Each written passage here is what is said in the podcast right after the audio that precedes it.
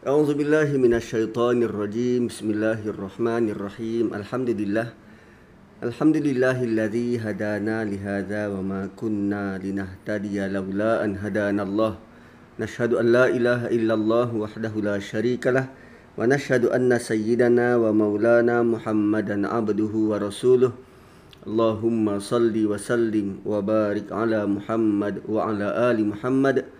كما صليت على إبراهيم وعلى آل إبراهيم في العالمين إنك حميد مجيد رب اشرح لي صدري ويسر لي أمري واحلل عقدة من لساني يفقه قولي سبحانك لا علم لنا إلا ما علمتنا إنك أنت العليم الحكيم السلام عليكم ورحمة الله وبركاته الحمد لله Uh, sebelum tu terima kasih pada uh, Puan Jas uh, sebagai pengurusi majlis pada petang ini. Uh, segala puji dan syukur buat dan milik Allah Subhanahu wa taala. Salawat serta salam kepada Rasulullah sallallahu alaihi wasallam dan kepada ahli keluarga baginda para sahabat dan mereka-mereka yang berusaha di atas jalan agama ini sehingga hari kiamat. Tuan-tuan dan puan-puan, petang ni kita nak mula masuk ke surah yang baru surah yang cukup popular suratul rahman surah yang um, relatifnya pendek ayatnya. Namun ada lebih kurang 32 kali pengulangan ayat yang sama. Pengulangan ayat yang sama. Dan nanti kita lihat um, uh, apa um, signifikan ayat-ayat itu diulang dan bagaimana kita perlu menanggapi uh, setiap ayat dalam surah ini. Uh, surah sebelum adalah surah Al-Qamar. Kan, surah sebelum surah Al-Qamar. Dalam surah Al-Qamar, Allah membentangkan um, kejadian uh, bulan terbelah. Kejadian bulan terbelah dan merupakan antara uh, mukjizat besar uh, secara fizikal dari Allah Subhanahu Wa Taala kepada Nabi sallallahu alaihi wasallam. Dan surah ini Allah mulakan dengan mukjizat teragung. Mukjizat teragung dan nanti kita akan lihat bagaimana yang disebut sebagai uh, mukjizat teragung, pengenalan kepada mukjizat teragung. Um, selepas surah ini surah Al-Waqiah. Selepas surah Ar-Rahman, surah Al-Waqiah surah yang um, menjadi kembar kepada surah ini dan uh, saling lengkap melengkapi antara satu sama lain. Suratul Rahman kita boleh bahagi kepada lima fasa. Suratul Waqiah juga dibahagi kepada lima fasa. Fasa pertama Suratul Rahman adalah tentang Quran yang kedua tentang makhluk Allah. Yang ketiga tentang uh, apa nama uh, uh, mahsyar dan neraka. Yang keempat tentang syurga. Dan yang kelima tentang syurga yang di-upgrade. Dan suratul waqiah dimulakan dengan penghuni syurga teratas. Diikuti dengan penghuni syurga yang um, uh, second level kemudian penghuni neraka kemudian tentang ciptaan Allah dan ditutup dengan keagungan al-Quran. So basically suratul rahman dan suratul waqiah dia saling lengkap melengkapi dalam bentuk um, apa nama ring structure. Allah bina uh, dua surah ini dalam bentuk yang begitu rupa. Sebab tu surah ini dan suratul waqiah menjadi rapat dan dekat untuk kita baca um, uh, kerana rimanya yang menarik ayatnya yang pendek-pendek dan um, uh, apa nama uh, dia punya jujukan ayat-ayatnya tu uh, mendamaikan. Uh, tu belum lagi kita tahu apa maksud surah ni. Itu baru rimanya jujukan ayat kemudian cara kita sebut tu uh, yang uh, apa nama mendamaikan dan menenangkan hati.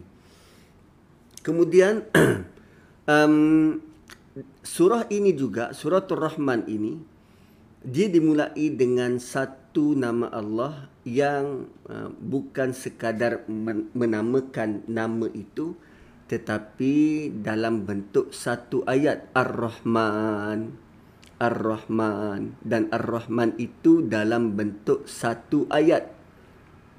Jadi untuk ayat pertama kita tak boleh biarkan dia berlalu begitu sahaja. Maka kita perlu tahu apa dia Ar-Rahman dan perlu memahaminya. Sebab dia merupakan satu ayat. Dan Ar-Rahman merupakan uh, Ar-Rahman adalah satu ayat dan ter, terbit daripada satu perkataan begitu hebat sekali cara Allah susun dan Allah sengaja buat begini kerana nak kita memikirkan dan mentadabbur apa maksud kalimah ini sahaja dulu. Dan paling penting melalui kalimah ini sangat banyak pengajaran yang kita boleh dapat dan kita boleh ambil. Tuan-tuan dan puan-puan Ar-Rahman bermaksud sangat sangat sangat sangat pemurah.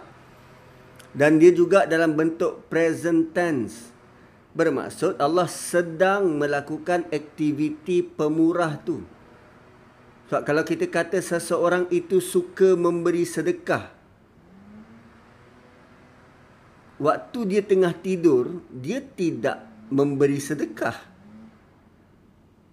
Kan?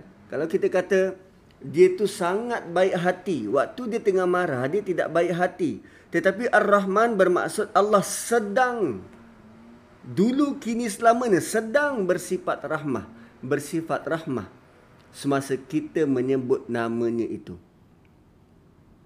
ha. dan apa kaitan rahman dengan surah ini ha, ini tema utama tema utama surah ini iaitu kasih sayang.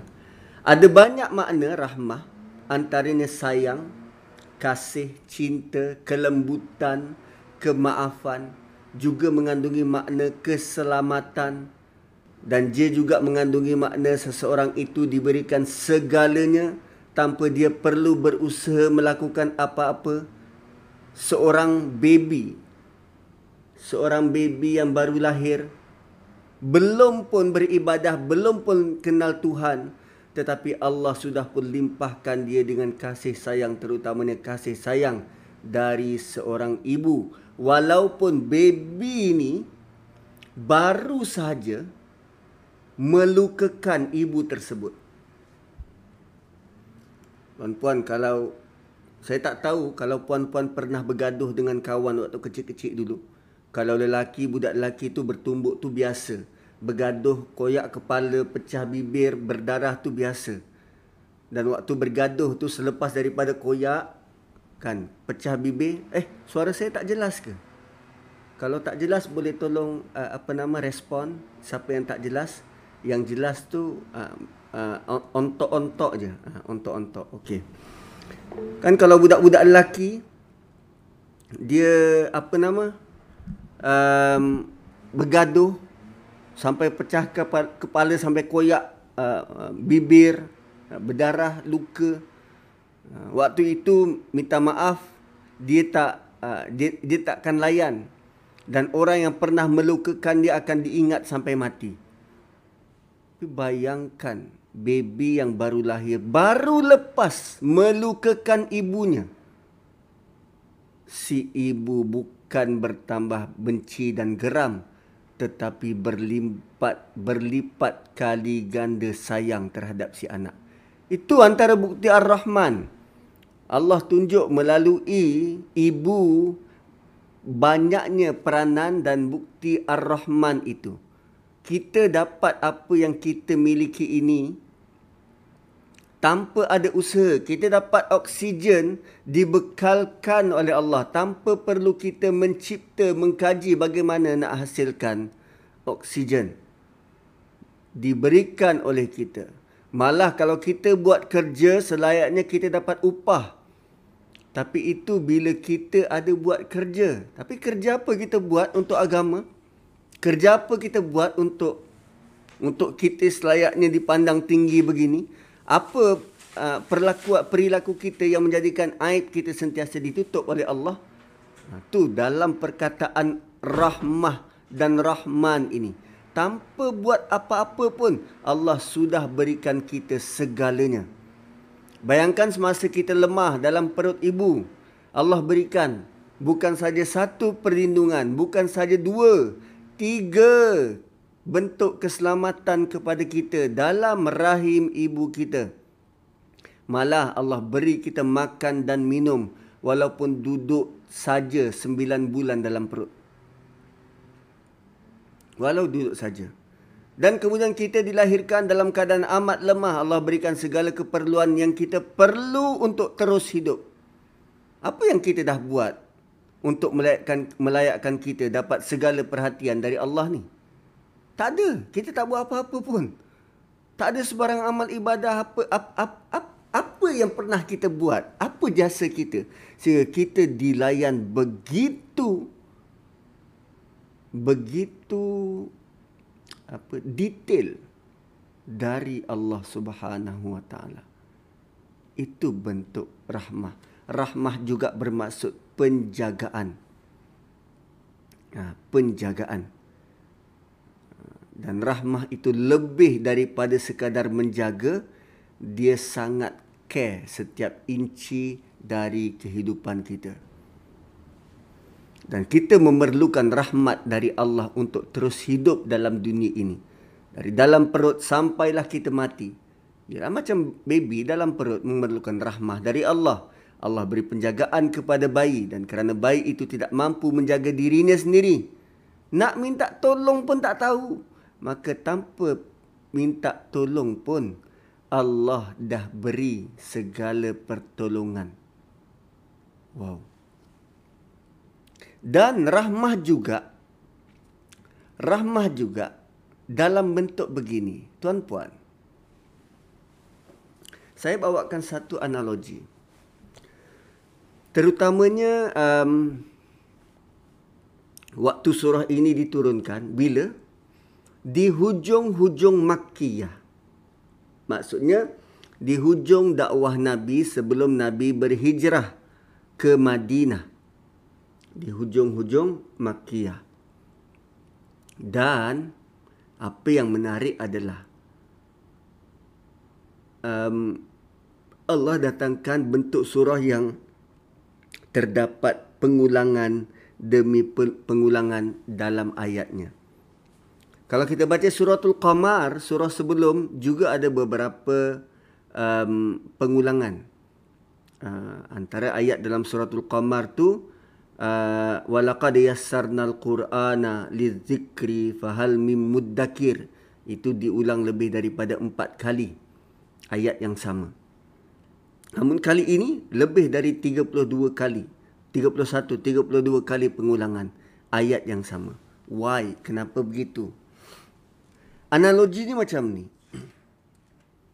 Katalah kita dalam grup sahabat pencinta al-Quran ini selepas daripada ni selain daripada kelas online kita juga ada buat kelas fizikal. Dan ada seorang guru yang mengajar di hadapan. Setelah guru tu beri penerangan sejam setengah jam tentang satu topik ada satu pelajar yang angkat tangan ustaz saya tak faham lah ustaz. Ustaz boleh ulang balik ke uh, tak faham yang mana puan semua sekali ustaz daripada awal daripada ustaz buka mulut tadi bagi salam Sampailah ni sekarang ni. Saya tak faham satu abuk pun Ustaz. Ustaz boleh ulang balik? So Ustaz tu pun ulang. Daripada bagi salam. Sampailah ke noktah terakhir. Habis dia bagi penerangan. Murid yang sama angkat tangan. Ustaz. Tak mahu Ustaz. Saya tak faham lah Ustaz. Ustaz. Saya tak tahu kat mana salahnya. Tapi, tapi saya tak faham. Ah, Okey lah puan. Kalau macam tu. Yang lain boleh beredar dulu. Saya bagi one to one coach pada puan. Ha, Ustaz cakap kan. Saya bagi one to one coach pada puan. Setelah diberi penerangan kali ketiga. Puan tu masih kata Ustaz, minta maaf Ustaz. Saya tak faham. Wow, ini sudah tiga kali. Ini dah tiga kali. Ah tak apalah puan. Um, kebetulan uh, dekat sebelah rumah saya tu ada rumah kosong. Saya sewakan puan kat rumah tu. Malam ni kita buat kelas tambahan.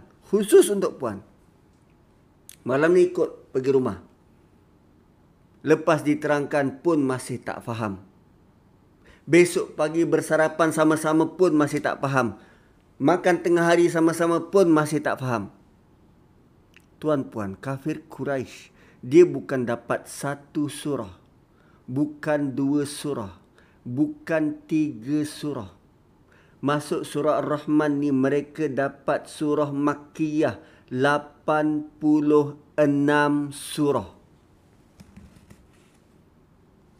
86 surah dan mereka masih menolak dan tak percaya. Kita baru baca, baru lalui secara cepat tadabbur dua surah. Al-Mulk dan Yasin. Dan sekarang puan-puan sudah pun tunjuk komitmen luar biasa nak dengar surah ketiga. Baru dua surah hati kita sudah luluh. Percaya dan beriman dengan ayat Quran. Kafir Quraisy 86 surah didatangkan dalam bahasa mereka pun tak nak percaya. Wow. Dan Allah Ar-Rahman datangkan surah ini dalam bentuk cikgu yang sangat penyabar. Kami bagi engkau yang ni, nikmat mana lagi yang kau nak dustakan?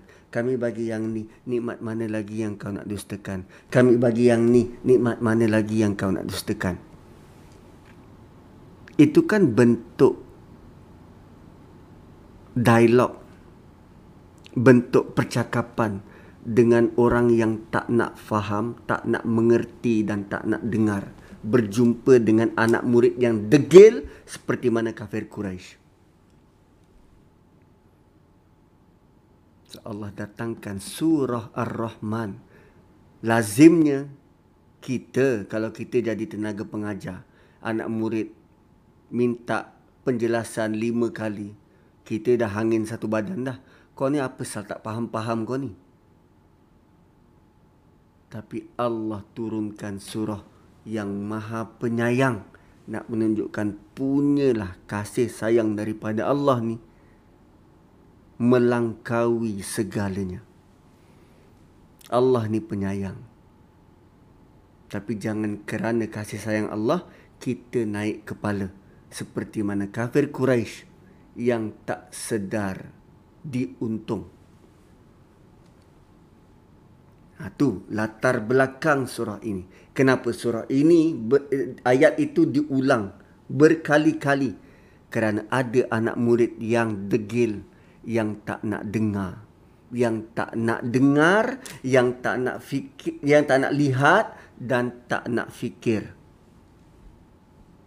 Eh macam ada kaitan dengan surah mulk? Ya. Quran ini dia saling bertautan. Quran ini saling sokong menyokong. Surah Yasin dengan peringatannya, surah Mulk dengan memfungsikan panca indera dan surah ini Allah detailkan apa yang engkau perlu dengar dan apa yang engkau perlu lihat.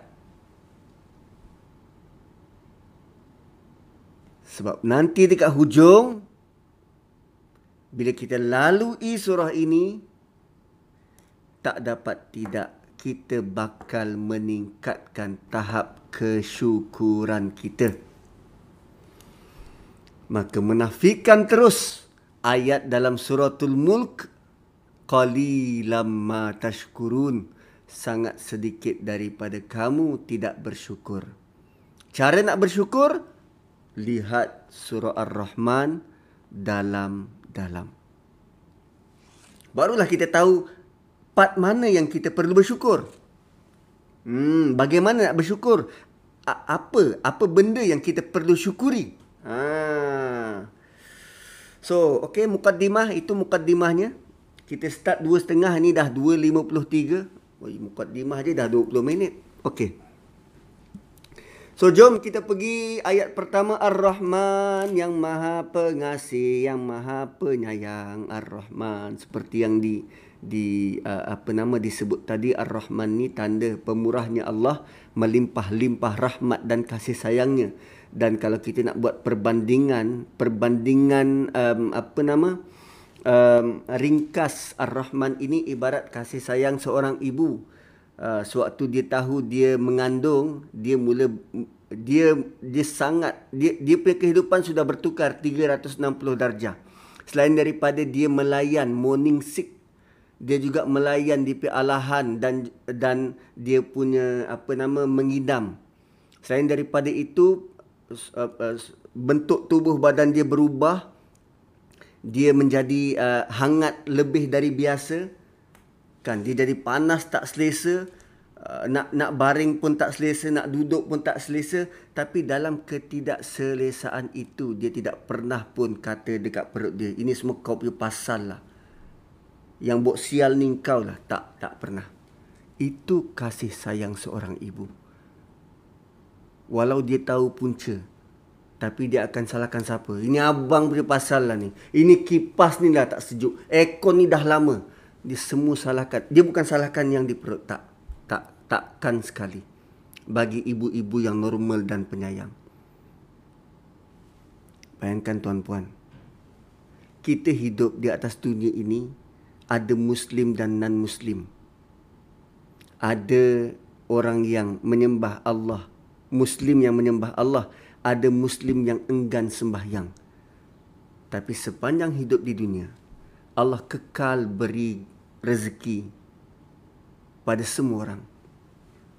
Tanpa kira siapa. Dia kenal atau tidak kenal Tuhan Allah tetap bagi. Ui penyayangnya Allah rahmatnya luar biasa rahmatnya luar biasa ayat kedua Allah kata ini rahmat paling besar yang maha penyayang apa bukti kasih sayang Allah? Allamal Quran. Dia yang telah allama telah mengajar Quran. Allamal Quran. Tuan-puan dapat kenal huruf, baca, sebut, ingat semua kerana Allah yang ajar. Allamal Quran. Allah ambil kredit mengajar Quran pada kita. So manusia ni antara dia punya sifat adalah dia suka berbangga-bangga terutamanya bangga berkaitan dengan tahap pendidikan. Bangga berkaitan tahap pendidikan, bangga dia sekolah kat mana? Dulu sekolah mana? Uh, um, saya sekolah uh, kecil-kecil je. Ialah kat mana? Oxford. Ui, Kecil katanya. Lalu sekolah mana? Ah, saya Harvard. Ah. Uh, belajar mana lu? Ah, saya uh, UK. UK mana? UK Malaysia, UKM. Atau belajar mana? Ah, dulu uh, saya saya berguru dengan dengan tuan guru ni. Ah, saya berguru dengan tuan guru tu. Dia bangga dengan daripada mana ilmu yang dia dapat. Dan kali ini Allah nyatakan Quran itu Allah yang ajar. Sepatutnya bila kita baca Quran kita bangga kita belajar dari Allah Subhanahu wa taala. Allamal Quran yang mengajarkan Quran dan mengajarkan Quran itu merupakan nikmat besar dari Allah Subhanahu wa taala dan alam al-Quran juga merupakan ayat memberi penegasan bahawa Quran ini adalah dari Allah bukan rekaan Nabi sallallahu alaihi wasallam. Dan ayat ini Allah kata Allah sendiri yang mengajar Quran. Bukan orang lain. Guru atau ustaz yang mengajar itu hanya sampaikan je ayat Quran bukan milik dia. Ayat Quran ni milik Allah Subhanahu Wa Taala. Tanpa Allah yang mengizinkan ianya sampai terpelihara ke depan mata kita, tak mungkin semua ni berlaku dan terjadi. Wow. Sebab kalau Allah tak beri keizinan, kita apa pun tak dapat. So jangan marah, jangan geram pada orang-orang yang belum kenal Quran. Anak-anak kita yang baru nak belajar baca, jangan herdik, jangan tengking, jangan marah. Sebab yang memahamkan dia, yang memandaikan kita pada Al-Quran ialah Allah Subhanahu wa taala. Kita sampaikan je. Ha. Cuma ialah bila berhadapan dengan anak ni nak ngajar ngaji ah, dia pe temperature tu cepat je naik. Temperature cepat je naik walhal dia tak tahu apa-apa. Mereka masih kanak-kanak. Ajarlah dengan penuh kasih sayang. Ajarlah dengan penuh kasih sayang. So, Ar-Rahman 'allamal Quran yang mengajarkan Quran dan ayat ini disusun sebegini menekankan kepada pelaku. 'Allama mengingatkan kita bahawa Allah lah sebenarnya yang mengajar Quran itu walaupun zahirnya kita nampak ada ustaz mengajar kat depan. Hakikatnya Allah yang memandaikan kita. Dan tengok Allah beritahu dia yang ajar kita sebenarnya. Dan kita boleh berbangga dengan mengatakan Allah lah yang mengajar Quran kepada kita. Dan kalau begitu nilai dia, kan? Kalau begitu nilai dia, apa nama alama ni mengajar. Cuba tengok ayat ketiga. Cuba tengok ayat ketiga khalaqal insan Ar-Rahman 'allamal Quran khalaqal insan Apa khalaqal insan?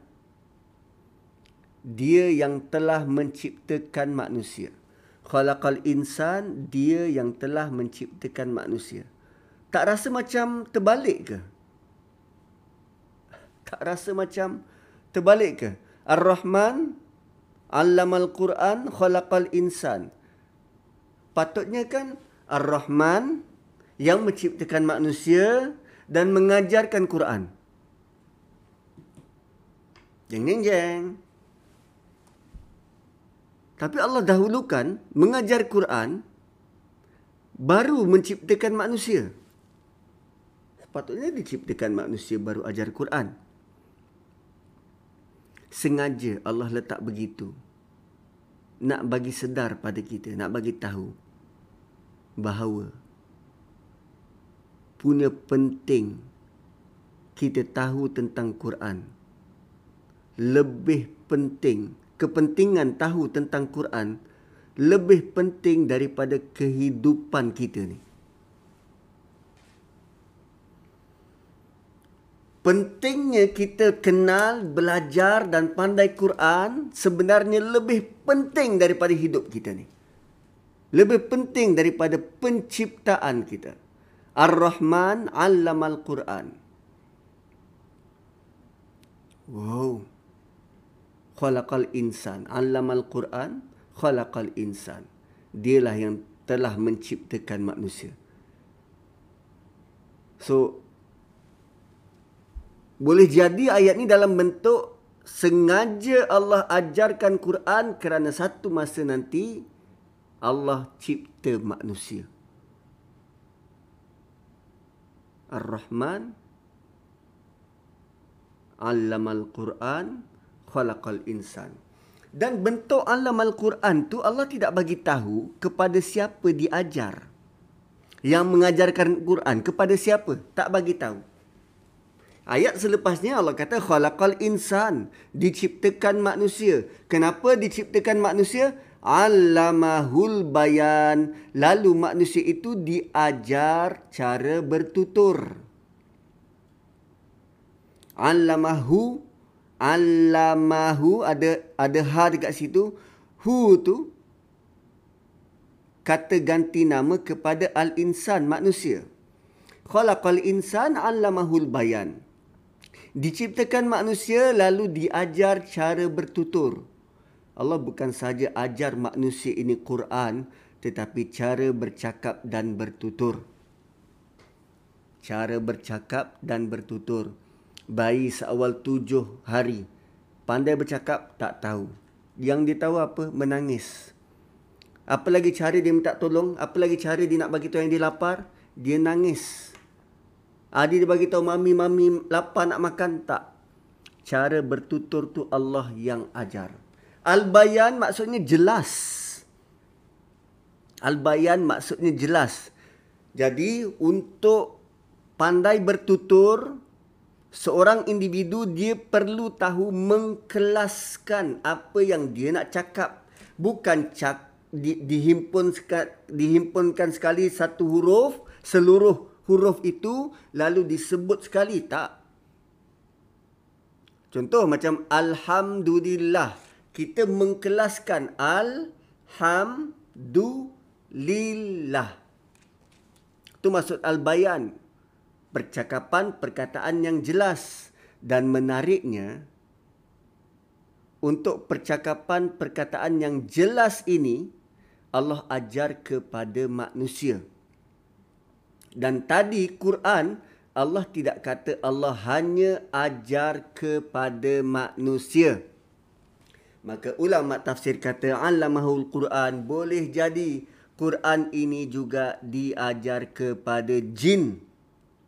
Sebab tu ada surah yang namanya surah jin yang terletak setelah surah Nuh yang menjadi yang menjadi um, apa bentuk sindiran kepada manusia. Sengaja Allah letak surah jin selepas surah Nuh kerana Allah nak sindir manusia. Hai manusia, Engkau punya level lah. Kau punya level punya degil, punya tak nak terima panduan hidayah ni. 950 tahun aku hantar utusan tak nak terima. Tak nak dengar. Itu surah Nuh. Tapi dalam surah Jin, ada sekumpulan jin yang tengah lalu dengan Nabi baca Quran. Mereka berhenti dan terus beriman.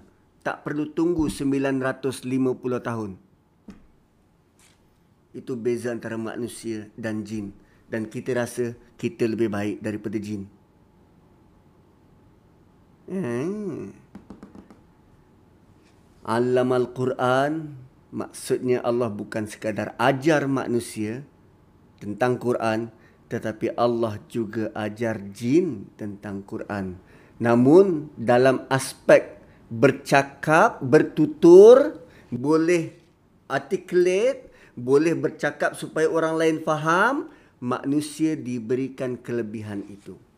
Kan kita pernah deng- pernah tengok video-video orang yang kerasukan. Orang yang diuji dikacau oleh jin uh, apa nama yang selalu ditunjuk oleh perawat-perawat kita. Waktu mereka berinteraksi, berkomunikasi dengan jin. Kita kadang tak faham se- se- sebutir rabuk pun apa yang dia cakap. Melainkan kalau jin itu bercakap dalam bahasa kita. Ah, alamahul bayan. Dan daripada al-bayan itu manusia sepatutnya bukan sekadar dapat belajar tapi juga dapat mengajar dengan baik. Ah, dapat belajar dengan baik al-bayan, dapat mengajar dengan baik. Maka kalau dapat belajar dan mengajar dengan baik, sepatutnya manusia boleh melihat, belajar daripada alam, melihat daripada alam dari sudut pandang yang cukup jelas, bukan bercelaru. Manusia perlu lead, perlu mengepalai. Ha, bentuk macam tu. Ar-Rahman 'allamal Quran khalaqal insan 'allamahul bayan. Lalu, kalau kita dah kenal semua, dapat bertutur dengan baik, Quran sudah diajar, kita sedar bahawa kita diciptakan daripada tiada apa-apa kepada apa ke, kepada adanya kita. Maka Allah lanjutkan asyamsu wal qamaru bihusban. Kalau kau dapat bertutur, faham dan boleh membina tamadun, maka sudah pasti engkau akan dapati bahawa matahari dan bulan itu ada hitungan tertentu. Tengok, bila Allah ajar kita untuk bertutur, bercakap dan boleh faham, maka terbinalah peradaban, ilmu semakin berkembang dan meluas, terbina tamadun dan peradaban tamadun terbinanya asas-asas asas-asas ilmu ini maka bila kita melihat ciptaan Allah yang lain kita dapati dia bukan dicipta dalam bentuk sembarangan tetapi dia ada peraturan dan hitungan yang tertentu. Ada hisap. Husban asal perkataan hisap adanya peraturan dan hitungan. Sengaja Allah jadikan ini semua. Kita disuruh belajar supaya pandai. Gunanya untuk apa? Lihat alam ini lihat sampai sedar bahawa alam ini ada pemilik kerana susun aturnya, kerana luar biasanya, kerana menakjubkannya ciptaan alam ini. Itu yang Allah nak. Itu bentuk rahmat Allah. Allah tidak jadikan semua ini sia-sia. Lantas kita hidup ah ha, untuk cari rezeki semata-mata. Tak. Allah titipkan pengetahuan itu supaya kita ambil berat terhadap alam. Melihat bahawa alam ini ada peraturan. Jika peraturan itu tidak tidak di, di, dijalankan dengan betul dan tepat, alam ini akan binasa. Kan, membuang sampah keluar kereta itu merupakan kesalahan besar yang boleh merosakkan alam. Tapi peraturan itu tidak ditulis di mana-mana.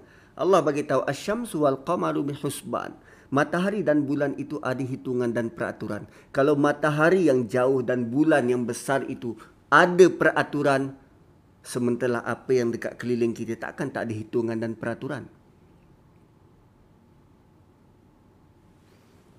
So bila melihat matahari bukan sahaja kita melihat sebagai satu benda besar bulat di atas hasilkan cahaya tetapi matahari sumber kepada waktu solat. Nak tahu subuh tak subuh terbit fajar. Nak tahu zuhur tak zuhur gelincir matahari. Nak tahu asar tak asar dia sudah warna kuning. Ataupun bayang-bayang lebih daripada satu kayu. Bulan. Bulan menentukan peredaran perubahan bulan. Awal Ramadan, awal Zulhijjah, awal Syawal tentang bulan. So matahari dan bulan itu perlu diperlukan bersilih ganti untuk kita mengetahui waktu menyembah Allah Subhanahu wa taala. Cuba tengok kaitan dia. Start daripada yang maha penyayang. Yang mengajarkan Quran. Yang menciptakan manusia. Yang menjadikan manusia itu pandai. Dan diciptakan pula alam yang lain supaya manusia melihat alam ini dan kembali kepada Allah. Setiap satu tuan-tuan dan puan-puan.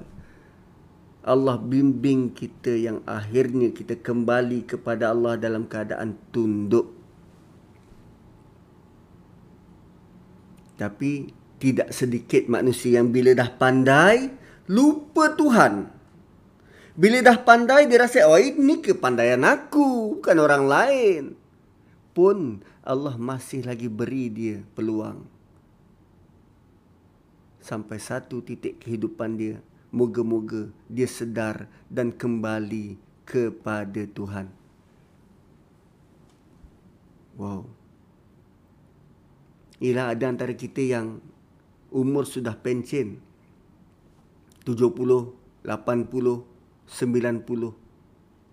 Kalau kita throwback kehidupan kita, kita mungkin ada uh, apa nama dalam perjalanan hidup kita ni yang kita tak cakna pun tentang benda ni semua.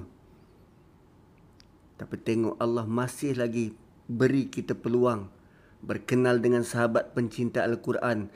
Ada ruang dan peluang untuk bertemu dengan para asatizah. Yang sebelum ni, selama ni kita tak, tak kenal pun. Tapi Allah lorongkan ke situ. Allamal Quran, khalaqal insan, allamahul bayan. Syamsu wal qamaru bihusban.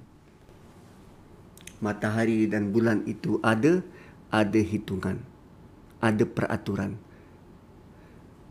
Kemudian wan najmu wasyajaru yasjudan. An-najm lazimnya kita translate sebagai bintang. Tapi an-najmu juga bermaksud tumbuh-tumbuhan. Tumbuh-tumbuhan. Selain daripada maksud bintang, dia juga bermaksud tumbuh-tumbuhan. So um, uh, apa nama uh, uh, ulama-ulama tafsir ada yang translate sebagai bintang.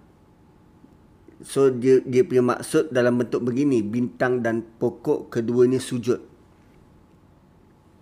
Okey kemudian ada juga yang translate tumbuh-tumbuhan yang melata dan pokok-pokok yang besar kesemuanya sujud. Dalam mana-mana translation pun kedua-duanya merujuk kepada makhluk ini sujud sekarang saya nak tanya tuan-puan, macam mana pokok sujud? Atau macam mana bintang sujud? Yas judan. Keduanya sujud. Bila sujud ni, mereka melakukan apa? Pergerakan. Sujud. Boleh jadi pergerakan literally. Pergerakan fizikal atau mungkin metafora sujud. Atau dalam bentuk Allah nak bagi tahu makhluk-makhluk Allah. Tadi kau nampak bul- matahari dan bulan di atas dun jauh di sana. Sekarang kau nampak tumbuhan dan pokok-pokok depan mata engkau. Seluruh makhluk ini yasjudan. Tadi matahari dan bulan dia ada husban, dia ada peraturan dan mereka akur terhadap SOP yang Allah tentukan. Dan sekarang pokok depan mata engkau juga akur dan tunduk pada Allah Subhanahu wa taala. Sedangkan mereka tidak diberikan Quran, mereka tidak diberikan kepandaian tapi mereka patuh dan akur taat pada perintah Allah. Korang Oh, gitu. Yasjudan bukan sekadar sujud tapi tunduk dan taat. Wan najmu wasyajaru yasjudan. Masing-masing tunduk kepada peraturan dia, taat. Wow, dahsyat. So, apa yang apa yang kita perlu belajar? Melihat bulan dan matahari bukan sekadar melihat bulan dan matahari.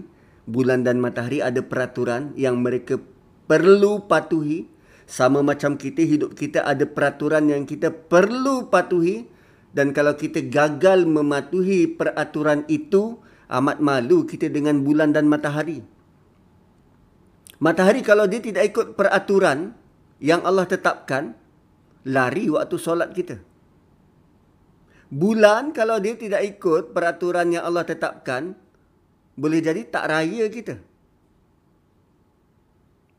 Tapi mereka sangat patuh akur dan taat. Sama macam tumbuh-tumbuhan. Kan? Tanam benih cili tumbuh pokok cili. Tanam benih papaya tumbuh buah banana. Tak, buah papaya. Yasjudan, mereka tunduk dan akur. Bila sebut yasjudan, tunduk dan akur kepada sunnatullah, ketetapan Allah, sewaktu manusia ini boleh kaji. Kalau pokok durian yang ini dikacukkan dengan pokok durian yang ini akan hasilkan buah yang macam ini.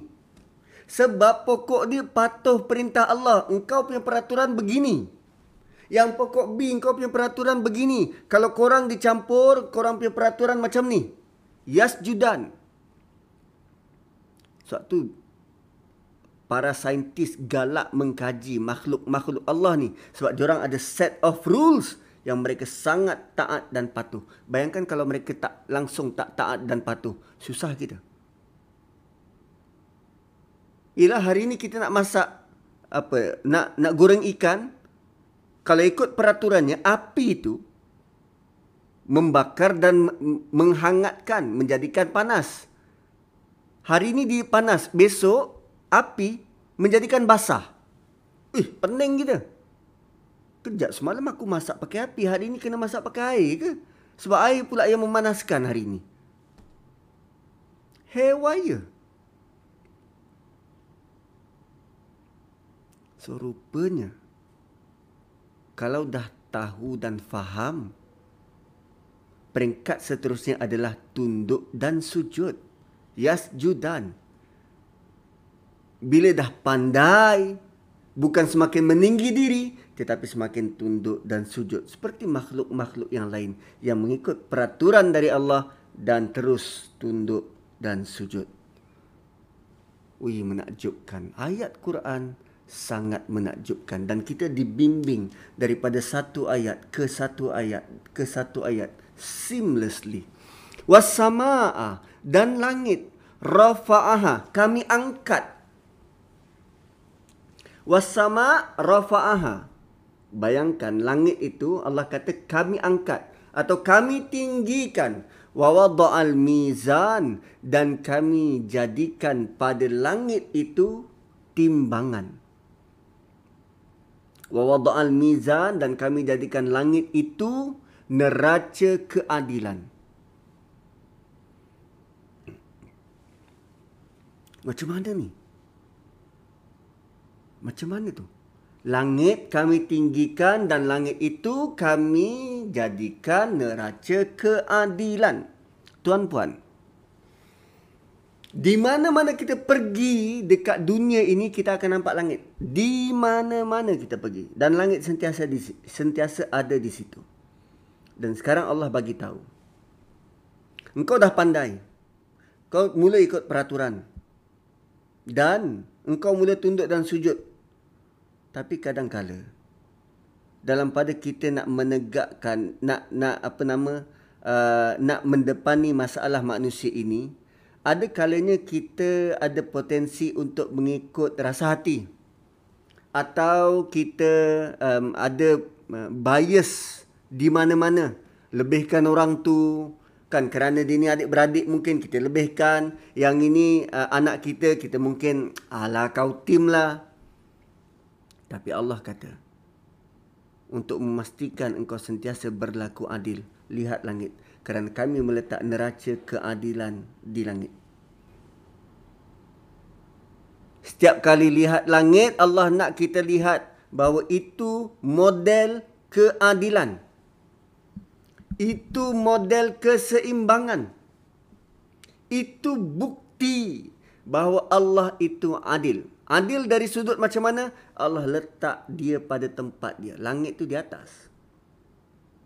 Dan bila sebut as-sama bukan sahaja langit yang kita kita faham nampak di atas nampak awan. No, bukan hanya itu. As-sama apa saja yang ada di atas. Boleh jadi bintang-bintang. Boleh jadi matahari dan bulan. Boleh jadi planet yang lain. Boleh jadi meteor. Dan cuba tengok kajian daripada pusat kajian angkasa NASA sudah sangat banyak bukti. Mereka uh, apa nama dapati bahawa segala bentuk jarak ukuran kecondongan semua itu diletakkan tepat dan sangat adil. Sedikit sahaja kesilapan bumi ini musnah.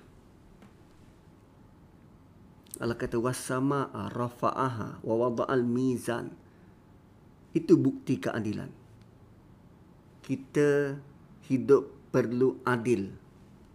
Letak sesuatu pada tempatnya. Nak ambil contoh macam mana nak letak sesuatu pada tempatnya, tengok di atas. Tengok matahari, Allah letak tepat di situ. Tengok bulan, Allah letak tepat di situ. Tengok bintang, Allah letak tepat di situ. Kalau Allah suruh kita lihat bagaimana Allah mencontohkan ini tempat yang paling tepat, kita sepatutnya berusaha, bertindak untuk berlaku adil meletakkan sesuatu tepat pada tempatnya.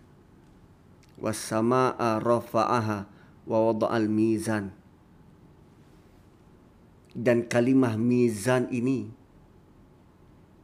kalimah mizan ini Allah ulang bukan satu kali, bukan dua kali, tiga kali dalam dua ayat, ayat 8 dan ayat 9 wa aqimul wazna bil qisti wa la tukhsirul mizan. Betulkan cara timbangan kamu itu. Jangan kamu mengurangi barang yang ditimbang.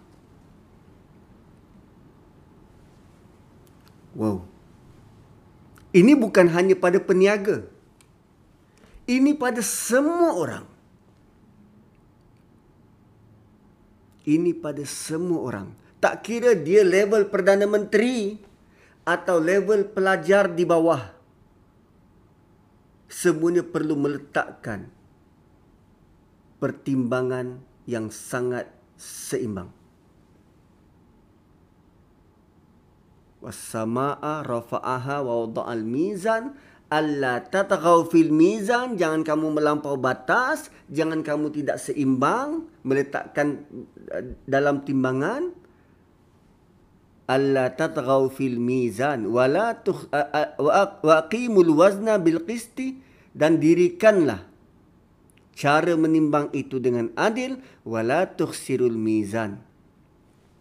Bila sebut timbangan bukan hanya timbangan um, apa nama peniaga tetapi hari-hari kita membuat pertimbangan nak beli susu ke nak beli coklat. Kan buat pertimbangan. Nak bagi salam ke tak bagi salam. Dia dia tak start dulu aku malas lah nak bagi salam. Kan tu buat pertimbangan. Allah suruh tegakkan pertimbangan itu ikut neraca siapa? Ikut peraturan siapa? Sebab selalunya kita buat pertimbangan ini, kita sudah ada value dan nilai yang kita persetujui value dan nilai yang kita iktiraf. Problem is, value siapa, nilai siapa yang kita pegang? Nilai yang kita dapat daripada mak bapak kita atau nilai sebenar yang digariskan oleh Nabi?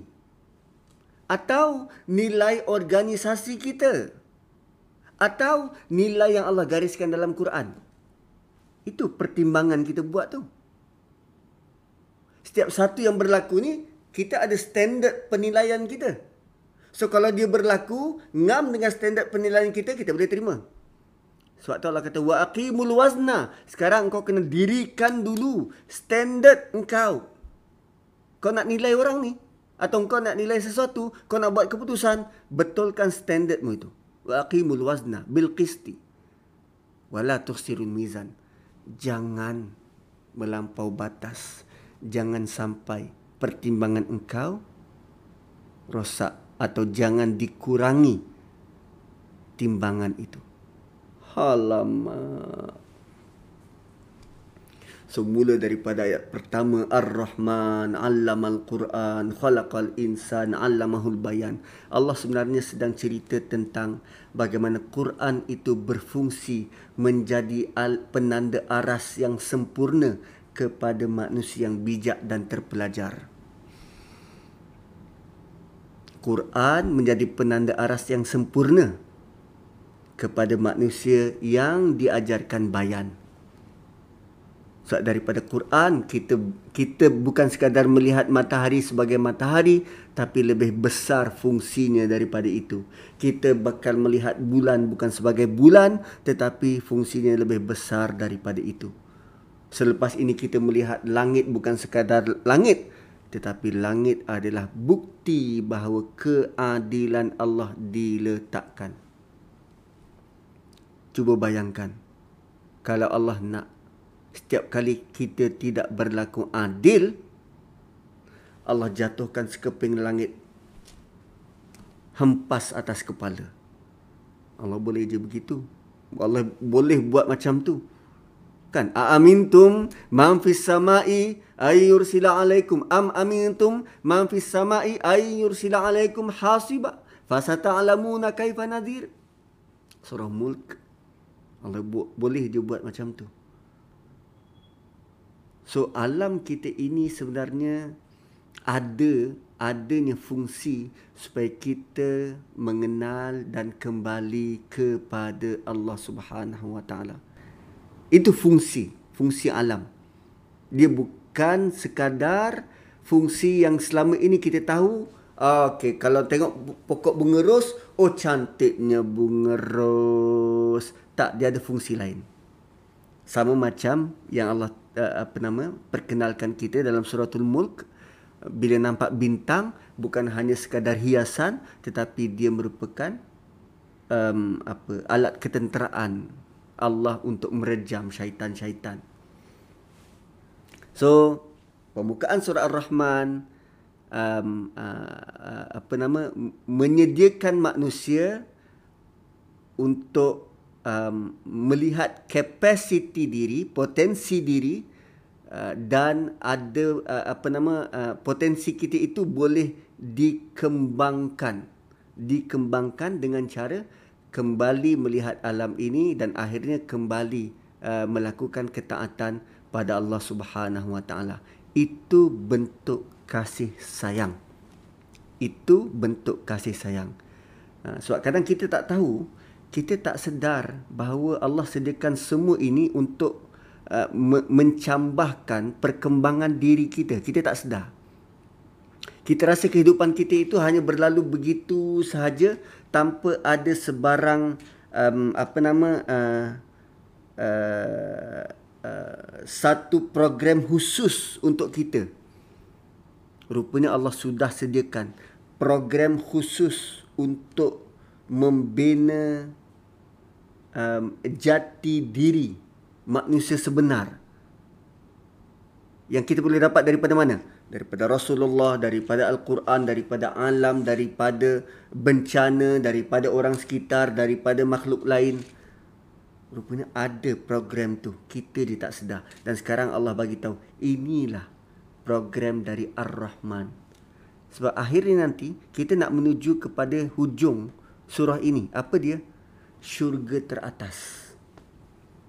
Syurga teratas. Dan kita nak melalui journey tu. Ha, inilah bila nak sampaikan kepada murid-murid yang degil macam kafir Quraisy Allah terangkan detail. Sebenarnya kami ciptakan kamu bukan sia-sia. Tapi dia ada proses yang bila kau lalui dengan betul, engkau akan capai syurga yang ini. Fabi ayyi ala'i rabbikum atukadziban? Kau tak sedar lagi ke? Alamak. Okey, tiga setengah. Um, ada masa nanti, ada umur yang panjang. Kita jumpa lagi. Uh, kita akan teruskan kepada ayat seterusnya. Tapi sementara itu, tuan-puan, um, apa nama, um, uh, lihat balik ayat-ayat ini. Dan kalau ada recording, boleh dengar balik. Dan kita sama-sama melihat alam ini dalam cara dengan cara yang berbeza mulai hari ini. So terima kasih kerana memberikan perhatian, um, terima kasih kerana menganjurkan program semacam ini. Moga-moga Allah terima ibadah kita dan terima apa yang kita buat. Um, barakallahu li. Saya kembalikan kepada Puan Jasrina.